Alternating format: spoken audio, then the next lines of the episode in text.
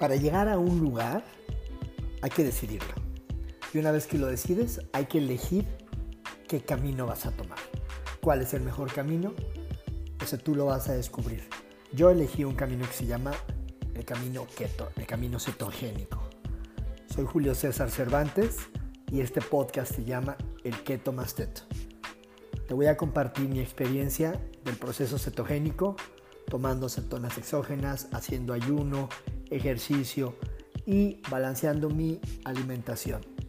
Me choca la palabra dieta, sácala de tu vocabulario, es peligrosa. Te invito a que te quedes y que juntos sigamos en este descubrimiento. Abrazo.